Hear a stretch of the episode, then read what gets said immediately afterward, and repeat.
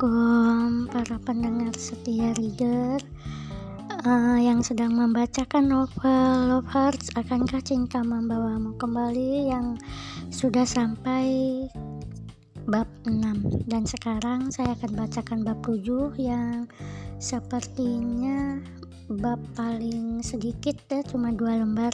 Alhamdulillah. Cekidot bab 7 Love Hearts seperti dugaan Yuri sebelumnya, Pony terkejut mendengar rencananya. Hokkaido, Pony mengerutkan dahi. Yuri mengangguk mantap. Ya, jawabnya.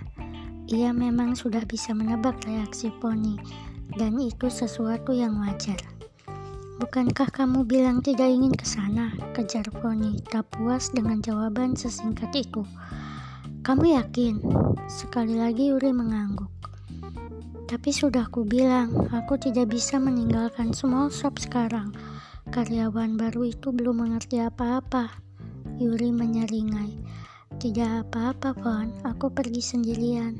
Sekarang Foni membelalakan mata. Eh, Nani? Sahutnya sedikit keras. Menghentikan sejenak kesibukannya mencocokkan struk panjang yang keluar dari mesin pencatat uang dengan fisik uang yang ada di rak mesin kasir. Jam besar yang, terka yang tergantung di atas dinding small shop sudah menunjukkan pukul 8 malam.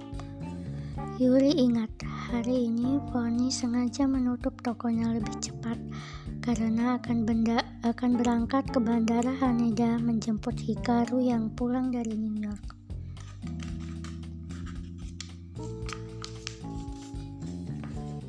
Sikapnya yang menurut Yuri sedikit lebay itu mau tidak mau membuatnya tertawa kecil. Kenapa? Aku tidak bakalan hilang di sana. Kamu tahu bukan itu maksudku, sergah Foni menatap Yuri dalam-dalam. Kamu bukannya tidak tahu. Ia ragu sejenak, tapi akhirnya ia melanjutkan dengan nada suara lebih rendah.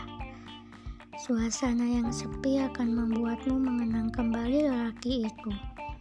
Belum lagi panorama sekeliling dan pemandangan turis yang datang berpasang-pasangan berlibur di sana. Sekarang Foni berkacak pinggang. Laganya sudah seperti ibu yang sedang menasihati anak perempuannya yang bersikeras pergi ke pesta meski tidak diberi izin. Yuri nyengir. Ia sudah lama mengenal Foni dan ia tahu sedramatis apa gadis manis bermata indah itu. Dalam hati ia mengakui kekhawatiran sahabatnya itu cukup beralasan. Seharusnya ia menghindari segala sesuatu yang akan mengembalikan ingatannya terhadap Brandon. Logikanya memang seperti itu. Jadi, kalau sekarang ia memilih Pulau Hokkaido sebagai tempat berikutnya untuk bersenang-senang, bukankah sama saja ia mencari masalah sendiri? Mereka berdua tahu, Yuri yang dulunya menceritakannya sendiri. Hokkaido adalah tujuan wisata Brandon dan dirinya sebelum berpisah. Ralat bukan berpisah, lebih tepatnya putus secara sepihak. Yuri menarik napas panjang lalu menghembuskannya. Ingatan akan pemuda itu selalu membuat dadanya sesak. Tapi bukankah semakin ia menghindar, semakin ia akan mengingatnya terus? Saat ayahnya mendesaknya menginap beberapa hari di Osaka, ia memang tak sengaja melontarkan gagasan itu supaya punya alasan menolak tawaran ayahnya. Namun setelah dipikir-pikir, melewatkan waktu di Hokkaido sambil menikmati panoramanya yang indah membius bukanlah ide yang jelek. Kalau tadinya ia berencana berangkat bersama Brandon ke sana, tidak ada salahnya kalau sekarang ia berangkat sendiri. Ia akan menikmati keindahan alam itu sendiri tanpa ada gangguan siapa pun dan ia akan melakukan kegiatan apa pun yang ia sukai di sana. Asik bukan? Aku akan baik-baik saja, Yuri menyunggingkan senyum paling manis setelah memantapkan hatinya. Percayalah, kau hanya khawatir berlebihan saja. Foni meninggalkan meja kasir, lalu menghampiri dan menepuk pundaknya ringan. Aku tidak ingin terjadi apa-apa padamu di sana.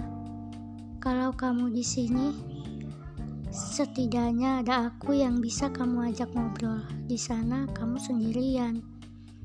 Yuri menyingkirkan juntai poni yang sedikit menghalangi pandangannya.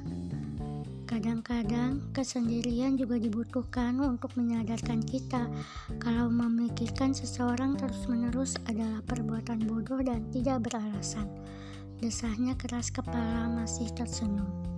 Percayalah, Fon, aku akan baik-baik saja. Ketika dilihatnya sepasang mata sahabatnya itu masih menyorotkan kekhawatiran, ia berkata lagi dengan tenang. Lagi pula, aku kan bukan pergi ke planet Mars. Kalau ada apa-apa, aku masih bisa menghubungimu. Kamu memang gadis keras kepala, Omel Foni berlaga jengkel, tapi bibirnya menyunggingkan senyum tipis. Dirangkulnya Yuri dengan hangat. Kamu harus janji untuk menelponku sesampai di sana. Kalau kamu merasa suasana di sana membuatmu mengingatnya lagi, kamu harus buru-buru kembali ke Tokyo. Yuri balas memeluk Foni dengan erat. Keharuan seketika mengisi suasana malam itu.